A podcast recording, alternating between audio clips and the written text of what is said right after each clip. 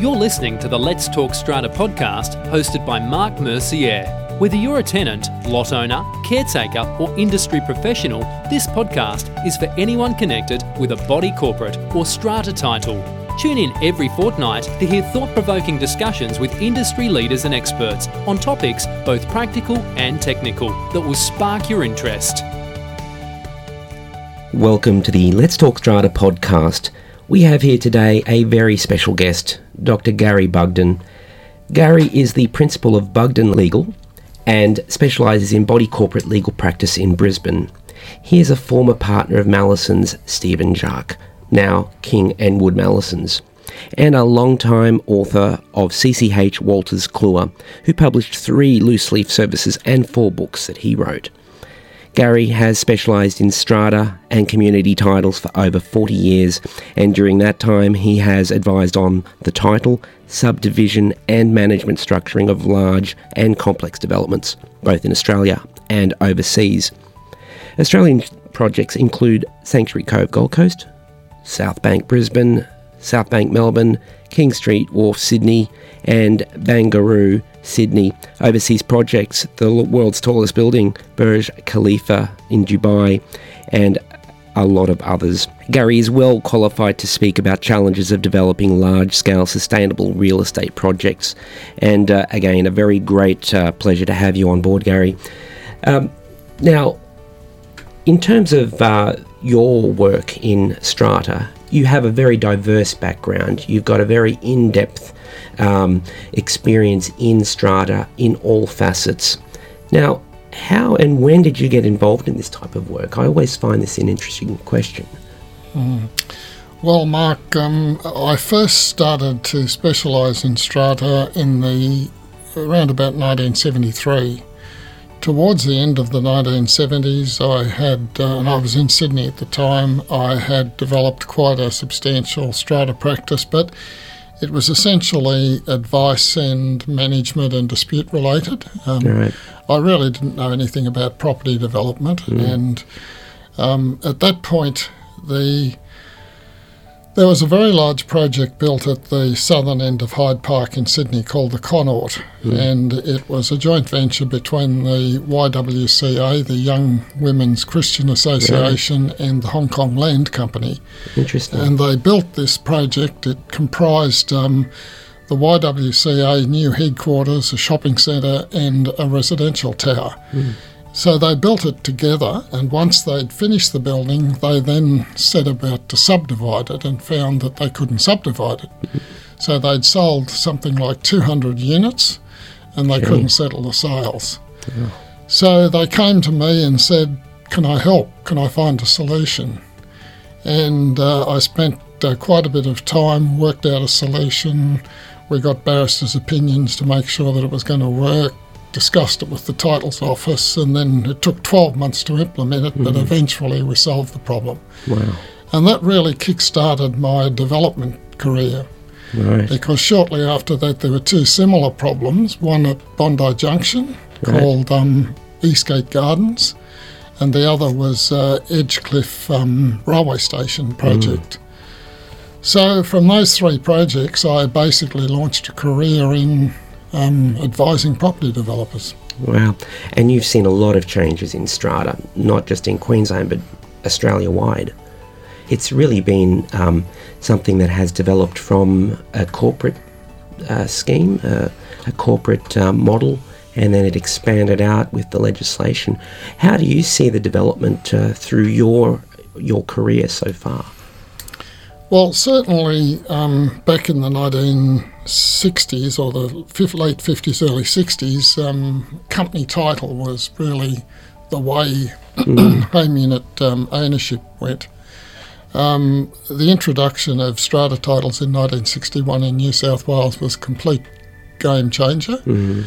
The next big thing happened in the late 70s, early 80s when, from a town planning point of view, it became common to want to have, say, shops on the ground floor and residential units mm. above. And what that did, that introduced that mixed use complexity. Yeah. And that then required the legislation to be substantially upgraded, required new mechanisms, and eventually, as the projects got more complicated, the mechanisms got more complicated, Mm. and then we started to see the volumetric subdivisions and also the building management statements and, and those complicated arrangements that we see or that are really fairly common these days. Yeah. So um, Australia's been a very uh, leading force in um, strata titling, hasn't it? It has, yes. In fact, um, it's fair to say that uh, strata titles is one of the um, sort of more famous exports that Yeah. Australia has uh, been responsible for in the legal sector. It's uh, it, it has been taken up in numerous countries around the world, and um, uh, it certainly is regarded very highly as a, a, a model for adoption. And you've done some consulting overseas. What's been your experience about how that model has um, been implemented and perhaps um, morphed into into their own uh, situation there? Well, you know, overseas work is fundamentally different to, say, law reform and, and developing laws in Australia because you need to accommodate cultural and political differences. Like Yeah. the first work I did was in Vietnam in the early 90s. Now, hmm. Vietnam is a communist country, hmm. and of course, they've got the communist system, they don't recognise private ownership. Hmm. Um, so, trying to put laws in place in Vietnam is a fundamentally different hmm. proposition to putting laws in place, say, in New South Wales or Queensland. And then when you move into, say, the Middle East, where I've done a fair bit of work in numerous countries in the Middle East, you've got cultural differences there. You've got the the overlay of uh, Sharia law and uh, Sharia civil law and the implications of that from the point of view of property ownership and inheritance and so on. So you've really got to navigate um, uh, the the political and cultural differences. And politically, it's different too. Like if you're doing a job for an Australian government, you've got to deal with this creature called a parliament, Yeah. and uh, you've got ministers and all, all those sort of politics. Yeah. When you're working, say, in the Middle East, you've got one person that can make all the decisions. Yeah. But that person's usually got a very large family, Yeah. and the family have got business interests, and, and they're all talking to him. So your pol- your politics are there, but they're a different type of politics. Different. Yeah. It's fascinating to see how those structures are put in place and the dynamics that you need to work with to get a strata type scheme working overseas. And certainly in um, in Dubai, you've done a lot of work, and the, the Burj Khalifa, the tallest building in the world, uh, extremely complicated. Um, how did you navigate the complexities there? Well, the first thing was to make sure the laws were appropriate.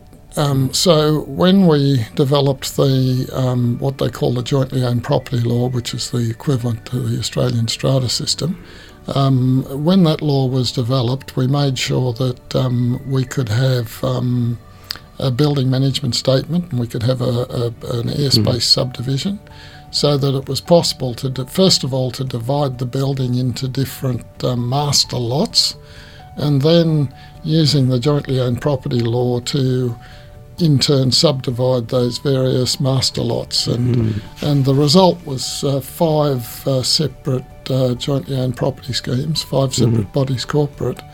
But a lot of the commercial components of the building were sort of not under a body corporate structure so um, it, it, look, the structure turned out to be fairly similar to what we use in Australia. Um, the detail was different, of course, but Yeah. uh, the principles were much the same. Yeah, yeah. It, it's just a testament to how um, you know fundamentally sound the structures of, of strata law here are. And look, the importance and talking about structuring, um, what are important uh, principles of good structuring for large complexes, say here in Queensland?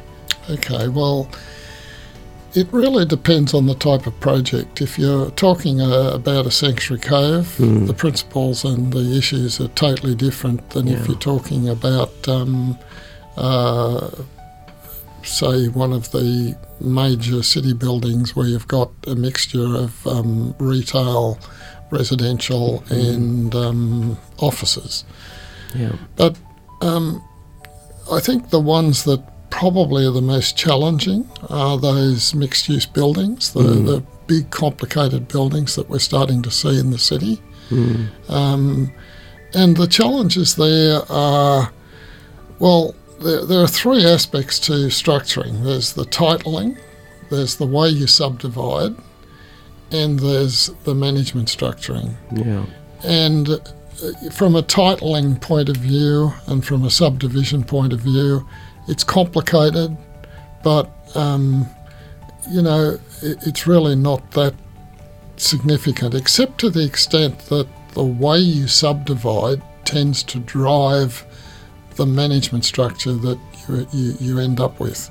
Right. So you need to make the right choices in your subdivision process to ensure you get the right management structure at the end. And the management structure becomes critical for things like control.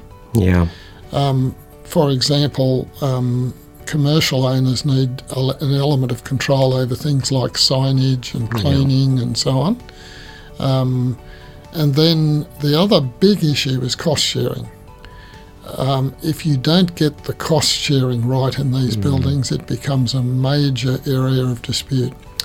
So they're the, the main things, but um, you've really got to try and make sure that your documentation accommodates the needs of each of the particular user groups within the building. Yeah, so you've got your CMSs and then you've got the building management statement on top of it, and you've got to have a keen eye on the commerciality of Yep. perhaps the commercial clients that are uh, operating Yep. particular types of businesses. Yep. It might be a car park, it could be restaurants, and all the potential nuisances that come out of that. Yeah. So, um, do you think it's useful for a developer to, to really um, bed down the nature of the clients that are perhaps going to be buying in? Well, uh, it, it doesn't matter so much whether, you know, what, what sort of brand of retail that's going to be there. Um, the important thing is the uses. Yeah. If you get the uses, if you know what the uses are, you can then make sure your structure accommodates those uses. Mm. Whether it's a Woolworths or a Myers or a, a Coles, it doesn't really matter Yeah. you- because they're basically all the same type of use. Yeah. So a restaurant's going to have differing needs to say, you know, retail clothing stores and car parks, mm. maybe a gym. They're all going to have different sets of problems and challenges, and it, those challenges impact on the residential components, don't they? Yep, they do. The, the facilities that your retail, particularly restaurants and that, um, the facilities they need are, are going to be fundamentally different to what uh, what uh, re, um, residential need. I mean, just to take one example of probably a hundred, grease trap.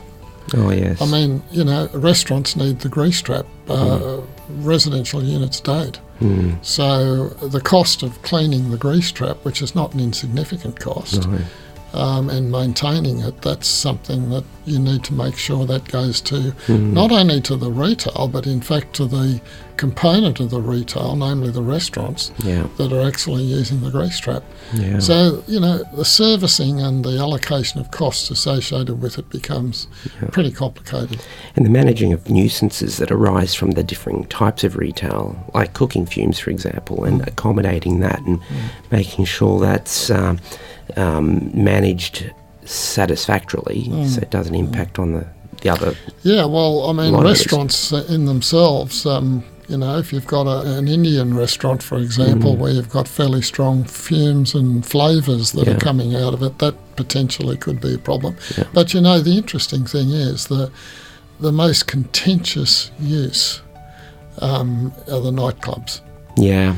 Because uh, there's nothing like having a nightclub on the ground floor of a of a residential tower Mm. uh, where the nightclub sort of closes at 3:30 a.m. in the morning and everybody then extends their party to the footpath Absolutely. outside. Um, the nightclubs are very challenging when it comes Yeah. to these types of projects. Yeah.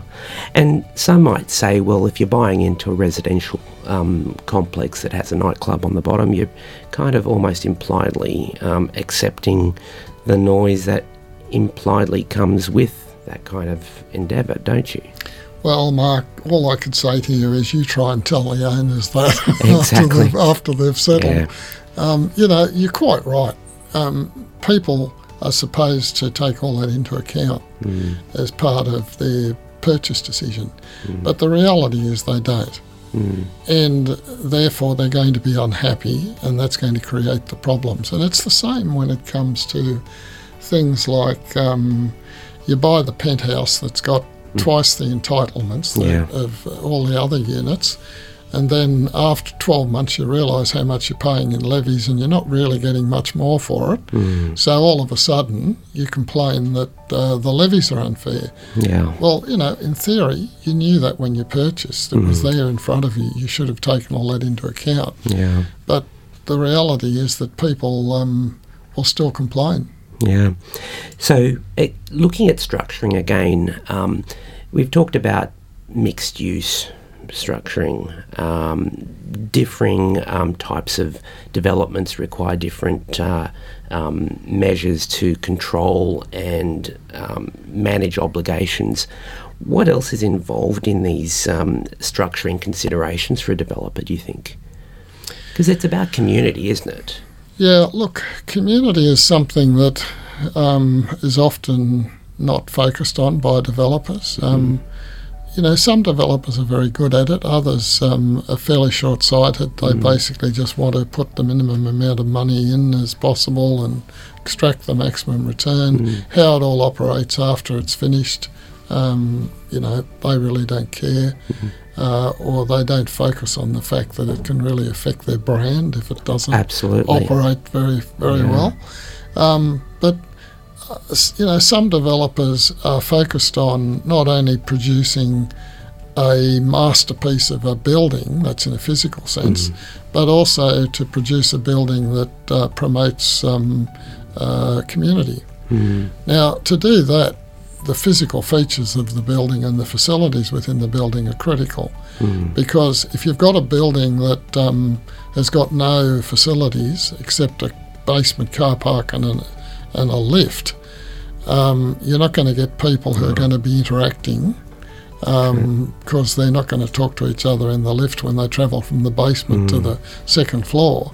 Um, whereas if, on the other hand, you've got um, various um, facilities like gymnasiums and theatres and um, barbecue facilities and Yeah. swimming pools. Um, and in some cases, they even have common laundries and things like that to try and bring people together. You can actually then have a, a functional community where people are genuinely uh, friends and supportive of each other. Yeah. But some developers uh, are not really interested in that. Yeah.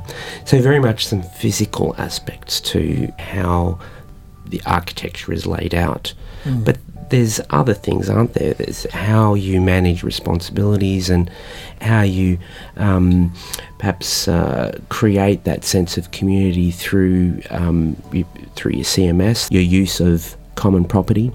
Um, what other ingredients do you think um, are needed? Well, look, I, I, I think the way, the type of structure you choose is important in order to make sure that I call it sustainable, make sure the community is sustainable. And I'm not talking about climate, I'm talking, uh, or the environment, I'm talking about sustainability in the broader sense. Yeah. Um, to make sure the building is sustainable, you need to make sure you've got the right structure. Now, there's a huge choice of structures, even in a, a, a mixed use project. Uh, There's probably five different ways you could choose to structure that project. So you've got to pick the structure that's most suitable for the building and for the type of uses within the building. Um, and then once you've chosen the structure, the next major area where you can things can go wrong is the documentation. Yeah.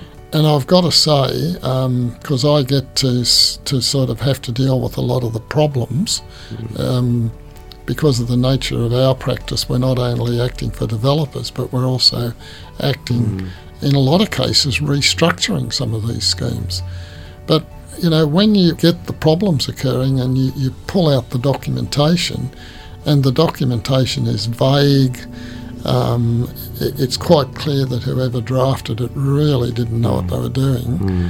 it just makes the whole thing so much more difficult. Yeah. So quality of documentation is very important. Yeah, so if we take a step back to structuring, for those listening, what do you mean by structuring? Okay, well, structuring is, um, I, oh, as I said before, it's really um, title, subdivision, and management.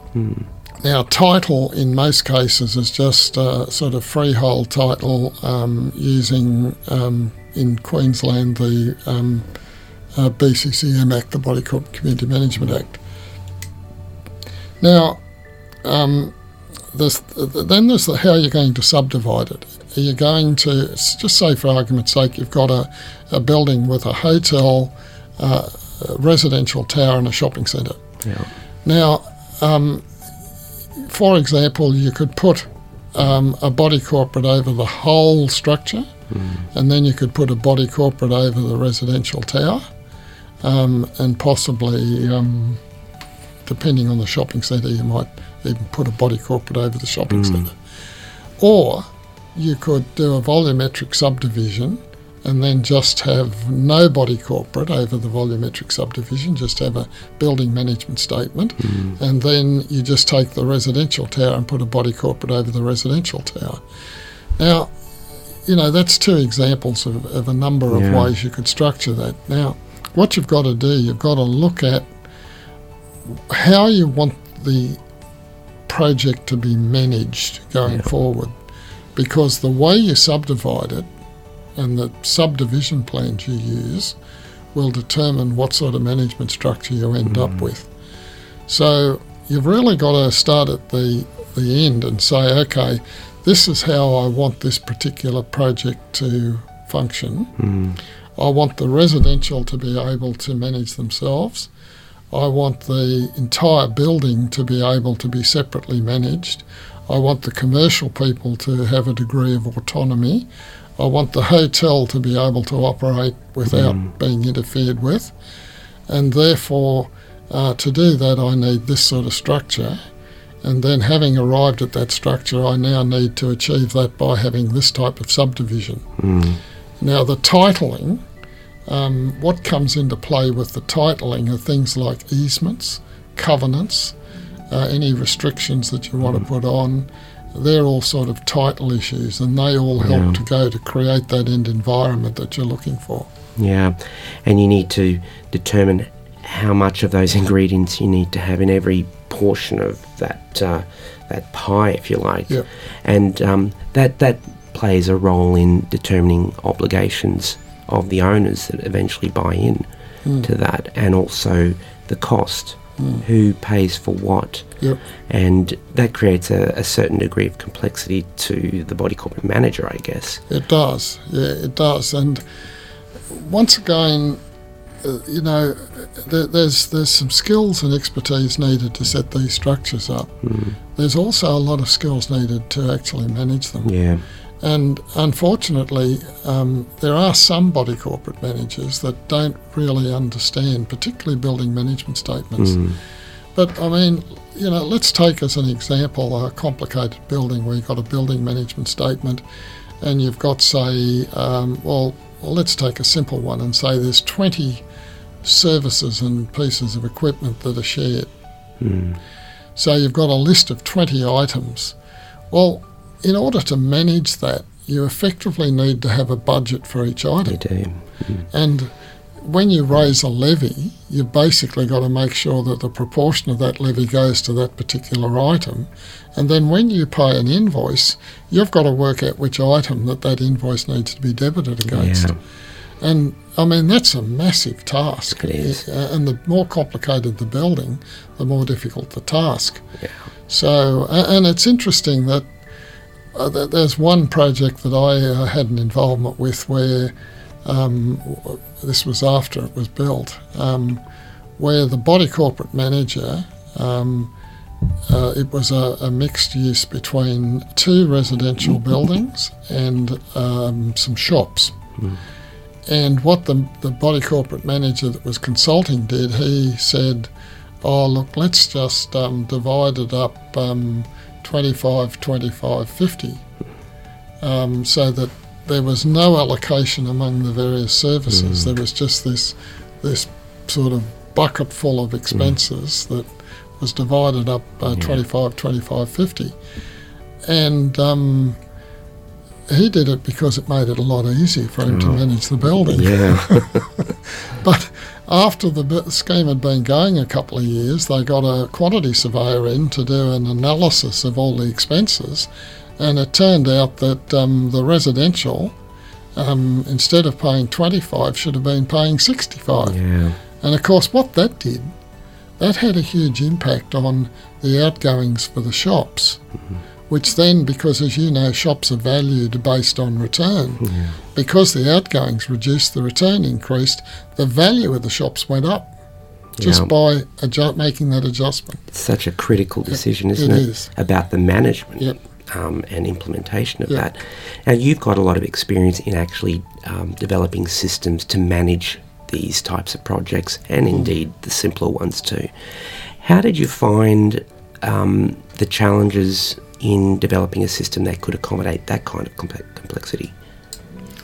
Look, I'm not sure that there is um, the definitive system for that that management at this stage. Um, I certainly was involved in designing one um, that is sort of under construction, if I can use that term. Yeah.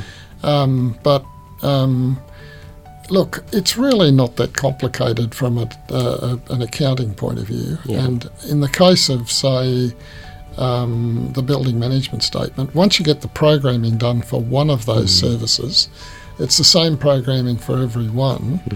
And um, it's really designing it's not that hard. I think it's probably more challenging if you had to program it, but I've never sort of Yeah. turned my mind to that. And look, to have those systems in place make a management uh, task of a complex building a lot easier, don't they? True. Yeah. And actually knowing how to use it, which comes back to the skill level of the manager again, and um, and their ability to navigate the technology Yep. as well. And people that have um, off the shelf technology, um, and there's a number of systems that are available, all of them have got their good points and their bad points, but um, if you've got uh, an off the shelf um, management system, strata management system, it it makes it much easier for you to be compliant. If you develop your own system or you try and use spreadsheets and that, that's where you tend to run into trouble as a manager because um, you're improvising and you probably don't uh, put the attention into compliance that some of the um, professional developers Yeah. uh, put their attention And there's so much compliance to look after. Sure. Um, not only from an accounting, but from a from a maintenance perspective. And a lot of these systems um, take care of globally all of that, and even meeting procedure and, Yep. and that kind of thing. That's correct. Um, in terms of um, typically, what kind of consultants do you find are involved and should be involved in the structuring team for a development like the ones you to- talked about? Okay, well, once again, that depends a bit on the project, but if you're looking at a city mixed use project, then typically involved will be um, your surveyor. Well, first of all, it's headed up usually by the project manager. They're, they're, they're usually the ones that coordinate it. And then you've got a surveyor, you'd have a lawyer, you'd have a body corporate manager, and then um, at various points you have to bring in technical consultants like engineers, um, hydraulic engineers, electrical engineers, um, fire safety people. Um, they are really necessary in order to help you identify exactly what services are there, how they're to be maintained, whether they can be maintained separately, um, and then how you would allocate the costs. Um, now, if on the other hand you're talking a resort project, well then you've got all of those people, but in addition to that, you'd have a planner who'd be involved in the master planning of the project. Um, and then you'd also probably have some hospitality people who would be keeping an eye on uh, the way you structure it and what impact that might have from a hospitality point of view. And, you know, that boils down to things like okay, you've got a golf course, you've got a hotel, you've got a residential community. uh, who gets preferential rights to use the golf course? Is it somebody that's paying $600 a night at the hotel, or is it somebody that's paying levies to a body corporate who live there? And all of those issues need to be sort of looked at pretty carefully to make sure you don't build problems into the project. Yeah, and and it's also about tying those consultants together and um, getting them to work together at particular points in time, producing documentation, the advice. Ultimately, the, the is the one that's going to be um, having to analyse all of this information. Um, you've stepped into those kinds of roles of consultancy. How did you find juggling the different um, parties um, in a large scale project? Look, if you're just looking at um, the development phase, um, in the past it hasn't been a particularly difficult thing. It's getting more difficult, and let me give you an example why it's getting more difficult. Um, we'll take an example of a major project uh, that's underway in Sydney at the moment. Um, it's got multiple towers. Uh, it's got um, a mixture of residential, um, offices, hotel, um, shopping centre, car park. I mean, it is a really complicated project. It's made even more complicated by the fact that it's a, a, a environmentally sustainable project. So they have um, a lot of facilities in there, like all of the water, wastewater is all treated and recirculated. Uh, they've got cogeneration plant. Um, so, it, from an operational point of view, the building is very complicated. Now, you know, managing that from a development point of view, you've got a big team to put together. But in the case of this particular project, it was even more complicated because every major law firm in Australia had a role in the project. Because the developer had pre-sold office towers and also it was being done on land that was belonged to the government so the government were in there with their lawyers. Mm-hmm. Everybody who'd purchased an office tower had their lawyers. The developer had their lawyers and uh, not only the lawyers but their own consultants as well. And of course everybody had their own ideas. They're all sort of negotiating and signing contracts. Um, so the coordination process not only involved working out how to do the project and how to structure the project but also coordinating all of these law firms to make sure that uh, they were all um, sort of on board as far as the way it was all going to be structured. And I think that's an example of how complicated projects are becoming. Yeah. It's not simply a matter of developing a project and then selling it. Um, the pre selling of not only units, residential units, but also major commercial components is creating a lot of complexity at that planning and structuring stage. Yeah, so you get to this um, master planning phase and preparation, knowing about the the different parties that are going to be coming into the development, and and really knowing how to manage them at different points in time. Because when you get to the the construction phase, it's different to implementing, say, the um, the, the, the CMS once it's registered with the titles office, and then and then moving forwards, um, you, you're starting to uh, work with the uh, the commercial lot owners and, and, and how their act, but their business is actually operating in practice. Um, so, in terms of your consultancy, um, do you find it easy to start from the beginning and work right the way through a project, or do you step in at critical moments? Well, uh, I mean, it would certainly be the best to be involved up front and uh, have some control over the structuring process, but uh, sometimes that's the case. Sometimes we act for a developer uh, on the whole project, so you do get the opportunity of doing all the structuring and coordinating the team. Um, in other cases, uh, uh, other law firms will often bring us in as a consultant. Um, and in some cases, we even act for the other law firm rather than for the developer, uh, just helping with um, final decision making and documentation and that. Um, sometimes the developers will bring us in, like um, in this particular project in Sydney, our role was to coordinate all the lawyers, um, which uh, is quite a challenging Yeah. role. Talking about lawyers, what kind of skills do they need to be effective in this kind of work? Because it's very specialised work, uh, very different to your normal commercial transactions. You need to know a lot of legislation, particular to how stratas work and impact on strata. What kind of skills do you think they need to have? Look, I mean, obviously they need all the legal skills that one would expect uh, would be involved in structuring the projects, knowing the legislation, knowing what the options are, what the pros and cons of the various options are. Um, I I think there's there's a, a need to understand the um, market dynamics.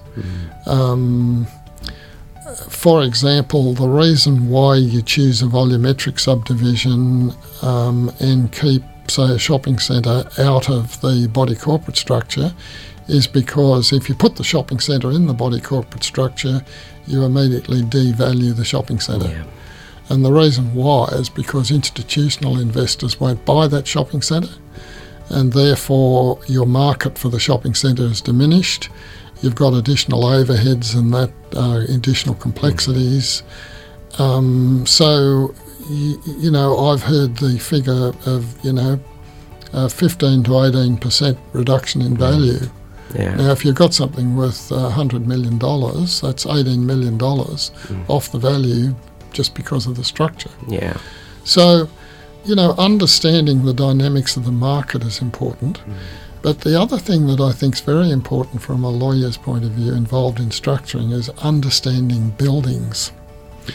I mean, the depending on the structure that you use and, and how thorough you want to be, um, I mean, the amount of time I spend crawling through buildings with surveyors and um, uh, consultants like uh, engineers and electrical people and that, in order to get an understanding of how that building's going to operate. If you don't understand how that building's going to operate, um, then you're going to miss things that um, uh, that should be included in your legal documentation. Yeah. And take two examples. The, the two things that are commonly missed is subsoil drainage systems. I mean, you can walk through a major building and you can't see the subsoil drainage Yeah. system, but it has to be maintained. To be. And the other thing is your uh, stair pressurisation units. They're stuck up the top, but they actually um, pressurise the stairs that might run through three parts of the use areas.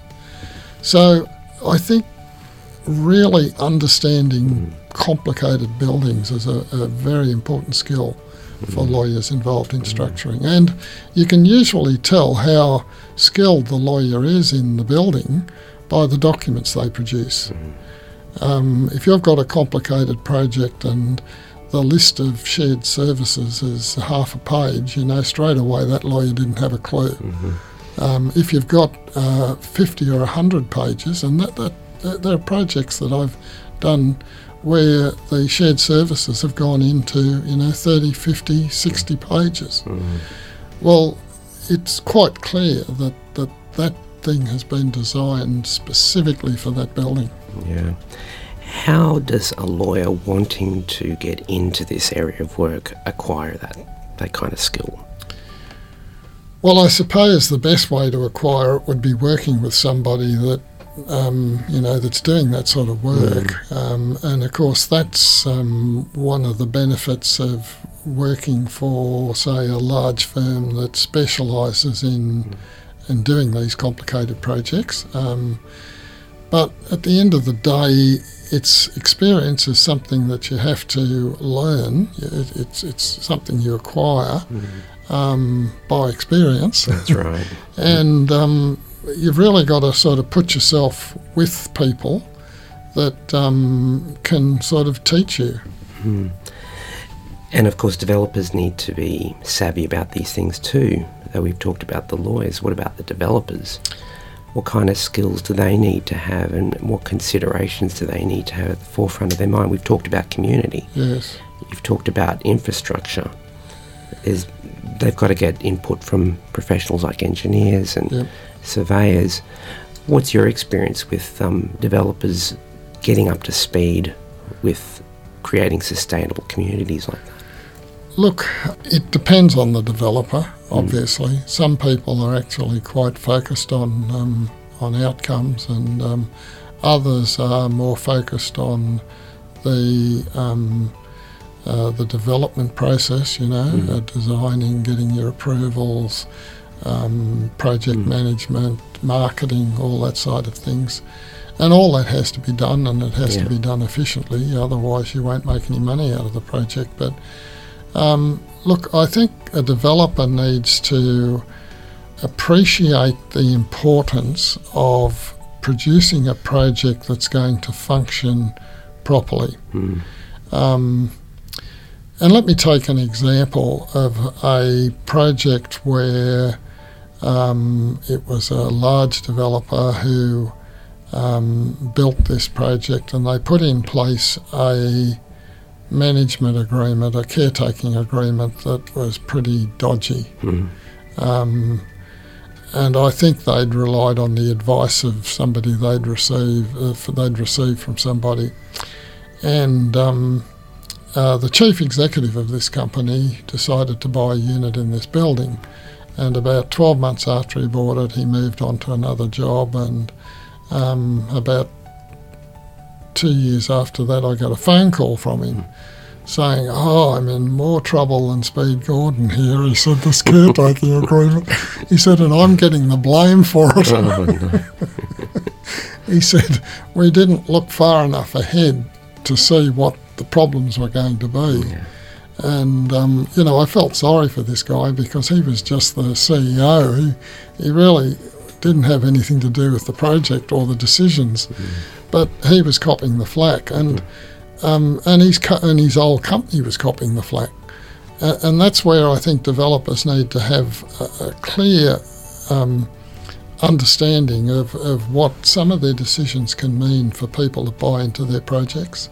And also, they need to um, to be a little bit focused on the quality of some of the consulting advice, th- advice they receive. And, and let me take an example.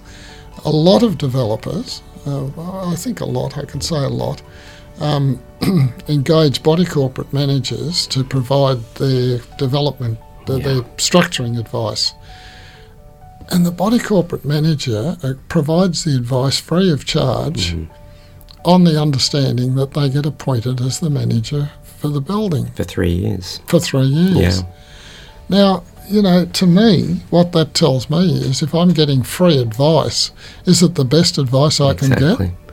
Um, whereas they they're not looking past the fact that oh we can get all this structuring advice um, and not pay for it. Instead of going to somebody like Bugden and paying him to provide the advice. So, you know, I, I often wonder at times whether there's a bit of a short sightedness there on the part of some developers. Yeah. Yeah, well, it, it seems that there's a, a relationship that gets developed, but um, like you say, the, the, the long term decisions aren't always within the scope of the, the knowledge of the manager. It would Yeah. be it would be extraordinary, I think, for someone who's um, in the management role to have that additional high level experience in um, developing structured uh, projects that are very complicated. I think that's right. I think that the manager actually plays a very important role in terms of the budgeting, uh, the bylaws, um, the operational aspects of the building, um, uh, and even providing input into um, uh, how the building's going to be managed. Mm. But in terms of the actual structuring, Structuring, yeah. they really don't have the experience and they don't put the time in. Mm. Um, I mean, you don't get them sort of poking around in the building with the surveyor, identifying whether you need easements and if so, what ones you need, and all that sort of thing. They probably don't even know what an easement means, you know. So, um, yeah, I, I think um, developers need to perhaps focus a little bit more on um, uh, some of their, uh, you know, what they expect of some of their consultants. Yeah, yeah. And bring on the right people at the right time. Yeah. And expect that that's going to cost as well. But it's part of transaction cost, isn't it? In the whole scheme It of is, things. yeah, it is. And um, you know, how do you put a price on it if the if the project turns out to be a failure? I mean, there's there's projects we're working on at the moment where we're restructuring the projects, and in, in, in the, there's three of them, and in each case there's a very large shopping centre involved, and the shopping centre in each case is a lot within the body corporate. Now, those three projects are in disarray because of the way they were structured. Um, now, you know, if I was the developer of one of those projects, I'd be mortified. It's almost like you need to dissociate Exactly. certain aspects Yeah. of it and, Yeah. and then get them registered Yeah. in the way that they should have been at the beginning. Yeah, and, and that's a costly step down the track, isn't it? Well, it's not only costly, but it's very difficult because you need um, always you will need a, a resolution without dissent. Oh, that's right. And um, interestingly, we had one go to a vote here within the last uh, couple of weeks, and um, there was one vote against the restructure. And I said to the body corporate manager, give them a call and find out why they voted against it. Do you know why they voted against it? Because they don't like the owner of the shopping centre. Right. I'm sure you've you've dealt with things like this, and having run, you know, applications at the commissioner's office um, to overturn dissenting votes. Um, it's difficult um, if it hasn't been managed properly at the beginning. Uh, if the documentation isn't right, going out to lot owners, but to avoid all of this, structuring it properly is the best policy at the beginning, isn't it? It is. and to pay the cost to get that done right at the beginning is, is crucial. Um, so you've talked about restructuring. That's obviously one of the problems that emanates from poor structuring. What other things do you find you need to go back and fix at the end? Look, sometimes it's as simple as um, as uh, redoing bylaws and that. Um, for for example, there was one um, master plan community that had um, very comprehensive um, uh, architectural landscape code, um, and they had provisions in that code for approval for work on land within the scheme. Um, but they set up an external architectural review committee um, who made decisions and gave approvals on behalf of the body corporate. Well, legally, it wasn't possible to delegate that function right. to that outside committee. So uh, the whole thing became dysfunctional. People started to just ignore it Yeah. because the the argument was that the bylaws, the the code couldn't operate. So um, it was just simply a matter then of basically restructuring the uh, architectural review committee and making sure it was a, a body corporate decision Yeah. with consultants providing input. Yeah. Um, and then getting the owners to vote in favour of it, and, and it was all fixed. Yeah. So that's uh, the simple end of the thing. Um, the other end, I mean, in the case of your shopping centre that's part of the body corporate, the solution there is that you've got to do a volumetric subdivision. You've got to extract the um, shopping centre from the scheme, um, and then you've got to set up a building management statement, and um, uh, all of that requires council approval. There's inevitably problems associated with services, like the water is probably not separately um, metered for the shopping centre. Yeah. There may be electrical things that need to be changed. Um, so you've got a lot of physical changes you need to make. You've got all the surveying and title changes, and then you've got to make sure you get your building management statement right. And at that point, you've you have got people who are actually very closely scrutinising the content. Absolutely. So you know, and at the end of the day, you need everybody to sign off on it. So it's um, it's a bit challenging. Yeah, and and even things like um, whether in, in a more simpler scheme, whether you register it under a standard format or building format, um, how you structure your lot entitlements, um, all of those things can typically play a role in in complexities down the track that need to Yep. be rectified. And I've certainly seen a building where um, you know the, the lot entitlements were the same for a four bedroom and a one bedroom lot, um, and that creates dispute and disharmony in the community. Yeah, and another thing that, that can often happen is where you've got a um, community title scheme, like it might be, say, townhouse type development, where you're going to build it in two stages, and the developer uses a standard format plan with a body corporate for stage one, and then for stage two, they use a building format Yeah. plan. So you, you've got everybody under the one body corporate. But you've got some people whose roofs are common property and Yeah. they're not responsible for them, and you've got other people whose roofs are part of the lot and they have to pay for them. Yeah, And you know, to solve that, you've got to do a re-subdivision in order to um, make the building format lots um, standard format lots. And to do that, you've got to get the consent of all the mortgagees, and you know, the, the process is lengthy, yeah, complicated, and very expensive yeah, all because of the decision to use a different format plan on stage two. yeah, Now that's a that was a fundamental decision that should never have been made. exactly. Um, It comes down to the consultants, then, doesn't it? it does. Yeah. Yeah, And that creates havoc when it comes to determining how your lot entitlements are going to be structured Yep. because you've got totally different obligations Yeah. and the costs can be immense if it's, you know, if you've got a, you know, the external repaint of a building can be quite significant. and in the case of that scheme, all the lot entitlements were virtually the same. Right. So you got your roof maintained, but you didn't pay any more than the guy who was maintaining Yeah. his own roof. Yeah, yeah, incredible. So, um, in terms of solving these problems, um, obviously it requires the parties to identify that the problem's there, and that usually comes out of dispute. And Yes. having had Chris Irons in um, a couple of times, um, um, you know, his office is dealing with escalated uh, numbers of disputes every year. Um, where's the forum for managing disputes of this nature, do you think? Well, it depends on what the dispute is. If if there is a building management statement in place and it's been poorly drafted, then there may be a dispute resolution mechanism within the building management statement. Yeah. Unfortunately, they don't all contain that, no, but they don't. um, but there, there should be there.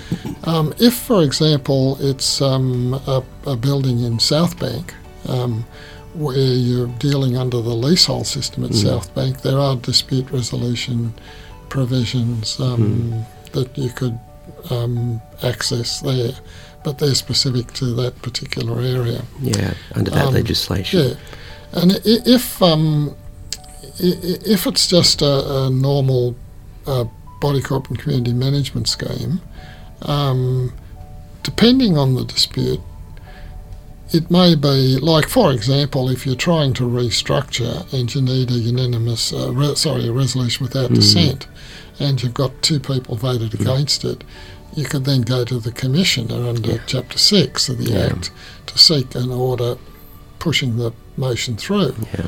Um, but there may be other disputes that Mm. are not within the commissioner's jurisdiction, and ultimately they may even have to go to the Supreme Court. Yeah, they become So, civil yeah, matters, don't they? Exactly. So, um, yeah, it, it's unfortunate that you really can't make a decision on how you resolve the thing until you know what type of dispute it is and, and what jurisdiction it falls And in. they can be multifaceted as well, well. that's the, other problem, yeah. Yeah, so you might have Yeah. competing jurisdictions Yep. for different. And you quite often get that with caretaker disputes. Mm. Um, you've got a dispute involving, say, the validity of something that the body corporate did, which is clearly a Chapter 6 matter, Mm. Yeah. And then that that question then arises or is relevant to um, the ability to um, refuse a consent Mhm. on an assignment or to terminate a, an agreement, which is a QCAT problem. Yeah.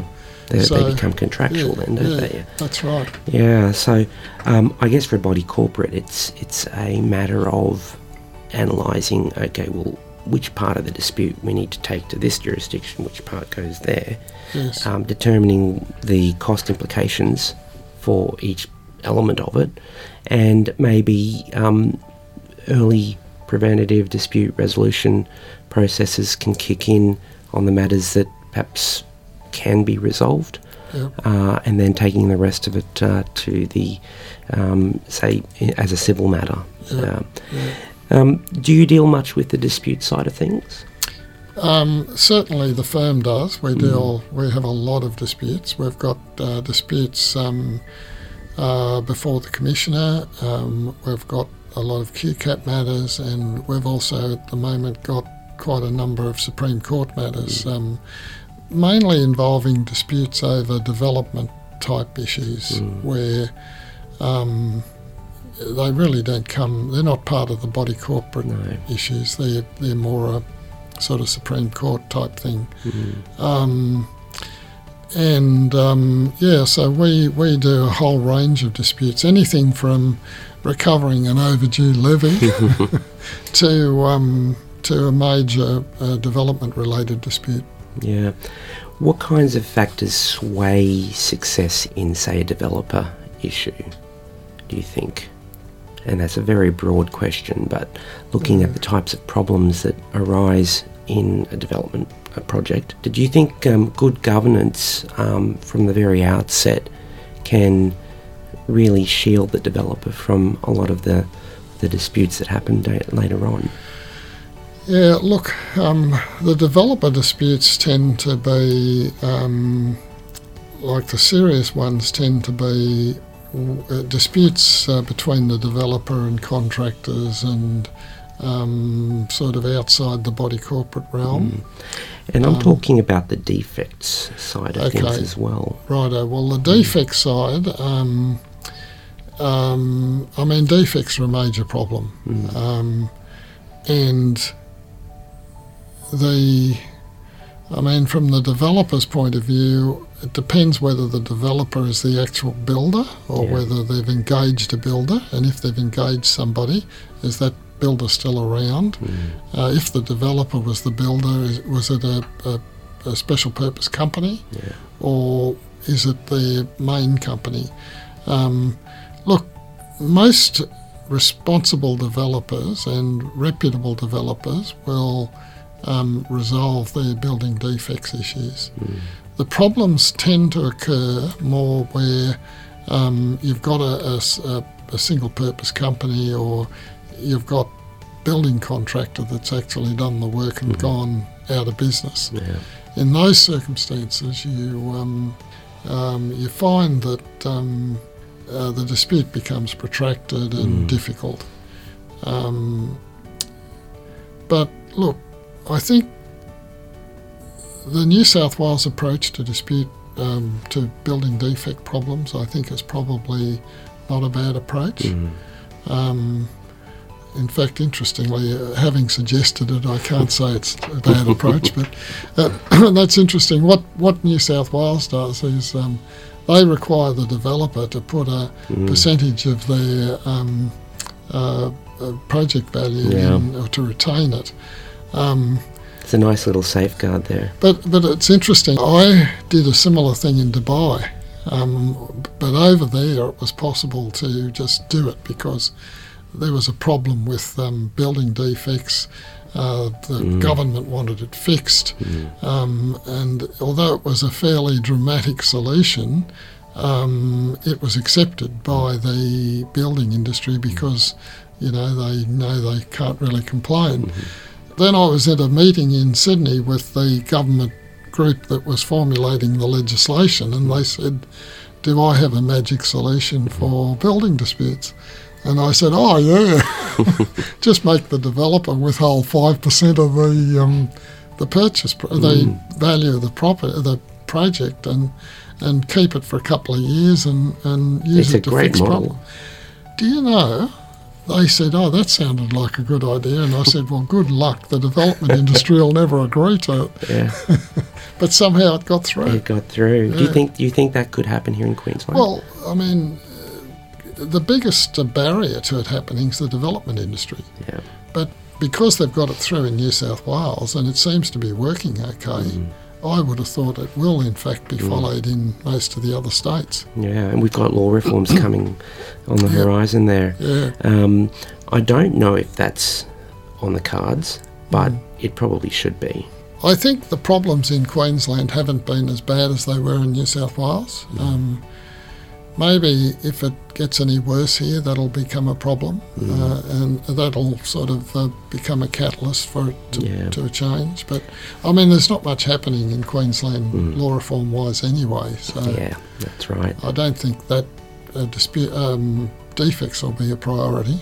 No, no. And well, cladding's a, a good example Yeah. of uh, a perhaps a knee-jerk reaction to an issue and bringing sweeping change and uh, compliance for all bodies corporate uh, here in Queensland. Um, are there any concerns that you have about the current structuring practices moving forwards and, and the types of things you'd like to see the industry um, as a global strata industry uh, look at addressing? Look, I think the biggest concern I've got is um, not using the right consultants to get the solutions right in the first place. I think that's, um, we've talked about that a little bit, and Yeah. I think that's a major issue. The other, I think the biggest issue is the standard of documentation. I mean, when you look at some significant projects um, in Queensland and you look at the documentation, um, I mean, some of it is really quite um, quite amateurish, you know.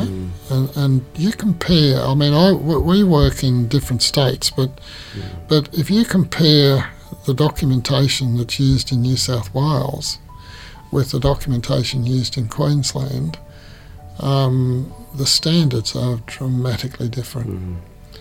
And what that tells me is that either the developer's not putting the money into mm-hmm. getting the best product, or the people who are producing the product mm. are not paying enough attention to what's required, or mm. maybe they don't understand what's required. Do you think government has a role to play in ensuring minimum standards for these kinds of things? That's a hard one because um, you'd need to have somebody in government look at projects on a project by project basis, and um, I, I'm I'm really not sure that um, that that'd be the best solution. Maybe the best solution would be more along the lines adopted for caretaking agreements, and that's to uh, make developers responsible for coming and cleaning up the mess if um, if there is a mess. Um, making sure that what they put in place is going to work. Yeah, and I know pl- um, town planners, uh, you know, council town planners have a role to play to look at the, the initial documentation. But I wonder whether that role could be expanded uh, in really looking at the viability, long-term viability and documentation that goes with with the development, uh, particularly the complex ones. Look, I think it depends on the project. I think for and the skill sets, um, the planners um, are basically concerned with land use, Yeah, and um, uh, I'm not sure they're really too involved in the complexities of buildings. Um, certainly, planners play a much greater role when it comes to um, master plan communities because um, uh, the way you lay them out, the way they operate, the way the different components interrelate to each other, all of that is very much town planning. yeah, And um, the town planners are critical um, consultant in those types of projects. Yeah, and we're seeing a lot of master plan developments coming up as you know councils are trying to make use of space, um, perhaps promoting higher density in the inner city um, areas. Uh, do you think more master developments are on the cards for Queensland, particularly in the town centres as they redevelop and create higher density? Look, um, yes, uh, I do think that um, uh, I'm not so sure about inner city because the sites are usually not big enough to warrant a, a, a, a master plan community as such. I mean, you do get things like Kelvin Grove, for example, and where that's you- that's what came to yeah, mind. where that that, that was done as a um, uh, a master planned Yeah. uh, exercise, but I mean that's a pretty big site, Yeah. and there aren't too many of those sites around. But if there if there were some, then yes, I do think that would be important. But it's really the outer areas where we're starting to see the master planned communities and. Um, generally speaking, they're not gated communities. Uh, some of them are gated, but uh, gating has never been a major issue in Queensland because it's security wise. Yeah. Um, but and then the other problem that you get with master plan communities, if you look at something like Springfield, it is so large and so complex that the developer couldn't. I mean, they, they did it as a master plan community in the sense that they master planned it and mm-hmm. they had development lots and all the rest of it, but there's no structure over Springfield. Mm-hmm.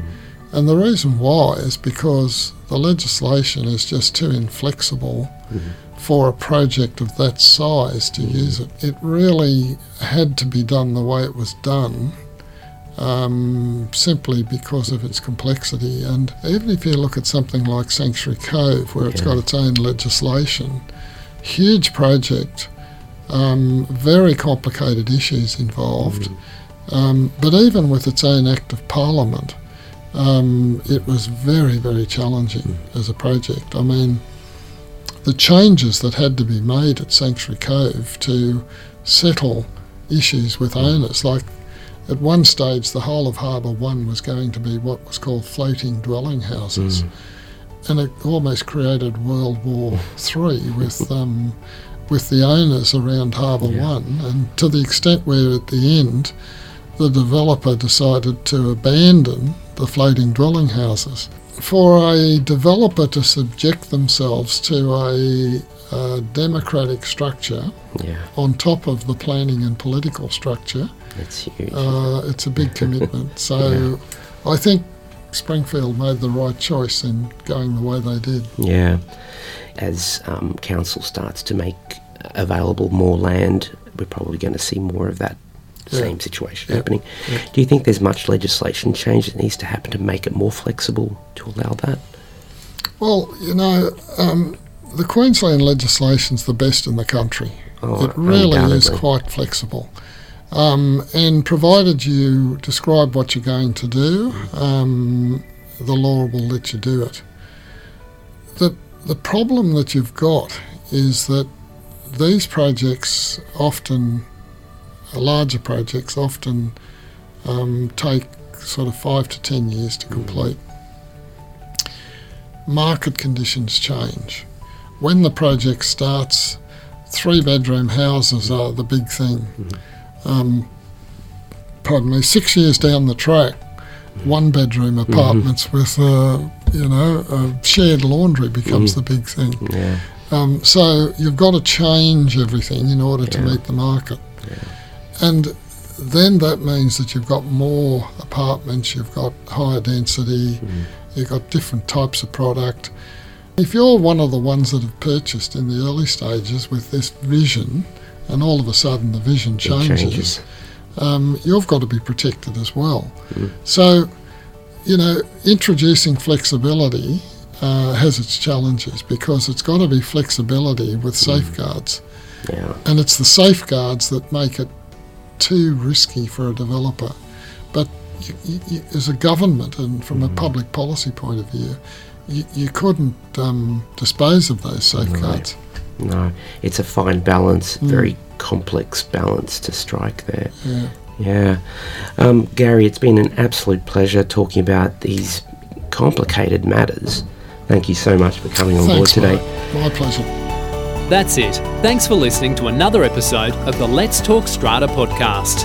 For your fortnightly dose of strata insights, stimulating discussion with leading strata professionals, and to catch up on previous episodes, subscribe to the podcast through letstalkstrata.com.au.